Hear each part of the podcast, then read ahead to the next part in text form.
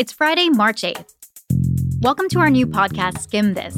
Every Monday through Friday at five p.m., we're breaking down the biggest, most complex stories of the day and giving you the context on why they matter. Today, we want to look at how judges hand down sentences and for how long. We'll explain the rules for federal guidelines and how they're tied to Paul Manafort's case. Then another court case, for Chelsea Manning. We'll give you what you need to know about her and why she's going back to jail. And we loved all the calls we received last night, so we'll be sharing your nominations for Women of the Week. We're here to make your evening smarter. Let's skim this. We're going to start out with a story that was still up in the air when we went live yesterday. The president's former campaign chairman, Paul Manafort, was in federal court to be sentenced. You remember from yesterday, Manafort has been convicted on eight counts of bank fraud and tax fraud. He had hidden fifty-five million dollars in overseas bank accounts, and he still owes the government six million dollars in taxes. Prosecutors were asking the judge to give Manafort between nineteen and twenty-four years in prison. Manafort's sixty-nine now, so probably for the rest of his life. That recommendation was based on federal guidelines. But this federal judge ignored the prosecutor's recommendation and those guidelines. He said that Paul Manafort's crimes were very serious, but that he had otherwise led a blameless life. And even though Manafort hasn't apologized or acknowledged his screw-up, the judge sentenced him to just under four years instead. The response on cable news in real time was this.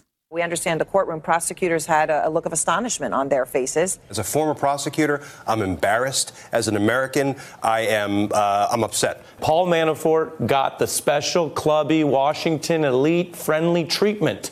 So clearly, lots of people were surprised, but people are also upset about this prison sentence specifically for a complicated reason. It's not just that the judge ignored guidelines, it's that he's allowed to do that, but just in certain cases. So today, we're going to look at the sentencing guidelines that judges get and how this case ties into the debate about mandatory minimum sentencing. We're looking at one, how federal judges decide how much jail time someone gets, two, what the backlash has been to the sentencing process, and three, what's being suggested to change it. Okay, so how do federal judges decide how long someone should be in prison? When it comes time to sentence someone to prison, judges read something called the Federal Sentencing Guidelines Manual. It's like their How to Judge handbook, but it's really just a rough guide. They can still do their own thing. That's why Paul Manafort ended up with a short sentence. His crimes were serious, but the judge didn't have to sentence him to at least nineteen years in prison. But judges don't always have that leeway. Some crimes are considered so serious that lawmakers say judges shouldn't get to decide how to handle it. That's where mandatory minimum sentencing laws come in. Those mandatory minimum sentencing laws are written by Congress. Mostly, they're for certain drug crimes, or violent crimes involving guns, or child porn. If someone is convicted of one of these crimes, they face at least a certain number of years in prison.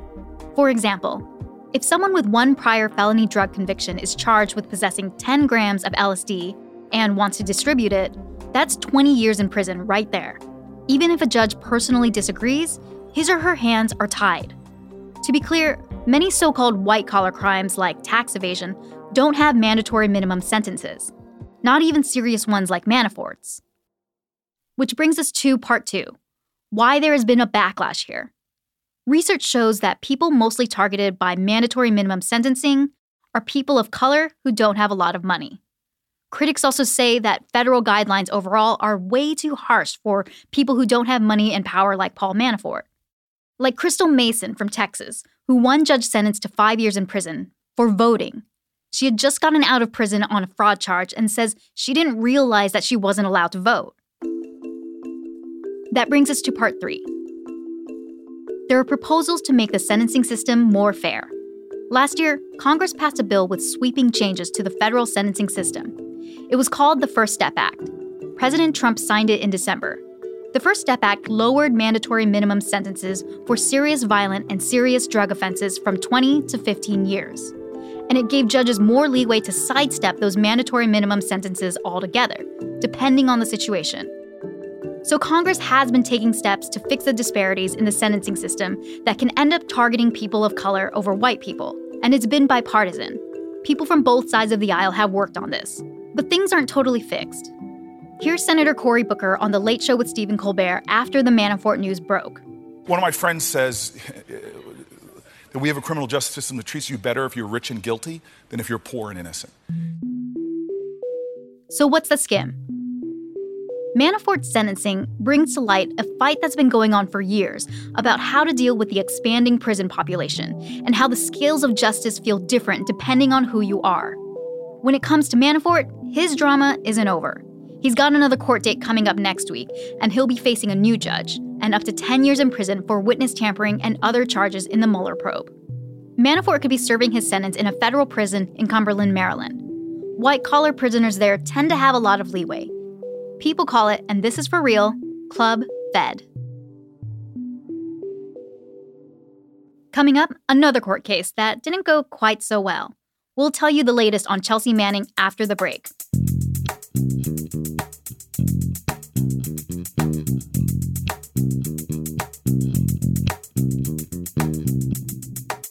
So we've been talking about who spends how much time in prison. Earlier today, some big news dropped.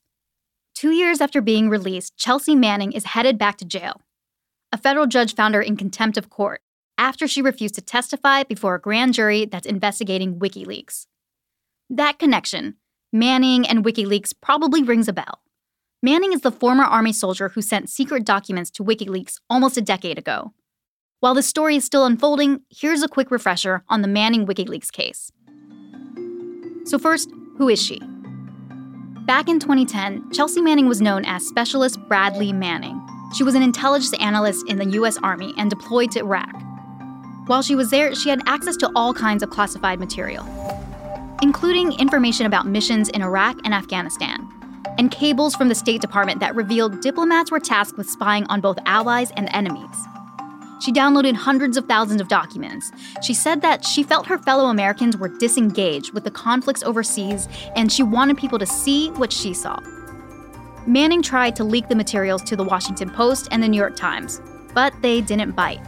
So she sent them to WikiLeaks, the group founded by Julian Assange that published millions of restricted documents. Manning was arrested soon after and put in military prison. There was a lot of public outcry over the conditions of her detainment. Solitary confinement, in a windowless cell for twenty-three hours a day. She was court-martialed and charged with a lot of different offenses, including leaking military information, espionage, and aiding the enemy. The judge didn't find her guilty of that last one, but she was sentenced to thirty-five years in prison. The day after her sentencing, she announced that she was transgender and that she wanted to go by the name Chelsea instead of Bradley. Some people called her a whistleblower. Other people called her a traitor. Here's what Manning had to say. Are you an American traitor? No, I'm not. And I believe that I did the best I could in my circumstances to make an ethical decision. Then, right before he left office, President Obama commuted her sentence. And she was out by May twenty seventeen, after only serving seven years in military prison. So what's going on now?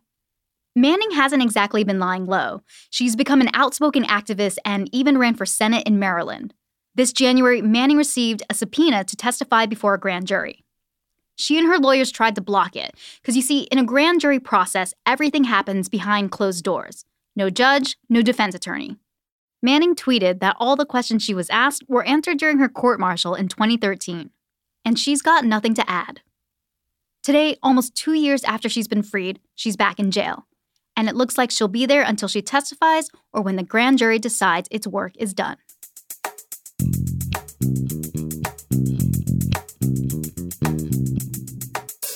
And now, I am taking up your challenge to nominate a phenomenal, trailblazing woman. We asked you to call in with a nomination for who you think we should honor as our Woman of the Week to celebrate International Women's Day. And you guys really came through. Emma Watson, Taylor Swift, Gayle King, Yalitza Aparicio. But one in particular blew us away. Skimmer Jillian Priester gave us a call to tell us about her friend Gloria. Her name is Gloria Whitaker, but everyone calls her Sugar because she's so sweet. We spoke to Gloria this afternoon, and she said she was one of very few black female flight attendants back in the nineteen seventies. Jillian says Gloria has a lot of stories to tell. She was discriminated against. She was picked up by police. She couldn't stay in hotels when she had layovers, and pilots would not support her. Gloria is in her seventies now, and has suffered some health setbacks recently, including having a brain tumor removed. But Julian says Gloria won't be held back and is now walking with a cane and getting better every day. She's just the most inspiring woman in my life, and I'm so glad that I could call and leave this message. Thanks for calling in, Julian, and thanks to everyone else who called in too. We really loved hearing your voicemails. For more about women who've done or are doing great things in history, check out our Women's History Month page at the skim dot com. And that's all for Skim This. It's been a great first week of our launch, and it's all because of you. So thank you for listening and for all of your reviews. Be sure to hit subscribe and tell all your friends. We'll be back on Monday. And if you want to start your mornings with more news, check out our newsletter, The Daily Skim. It's everything you need to know to start your day right in your inbox. You can subscribe at the skim dot com.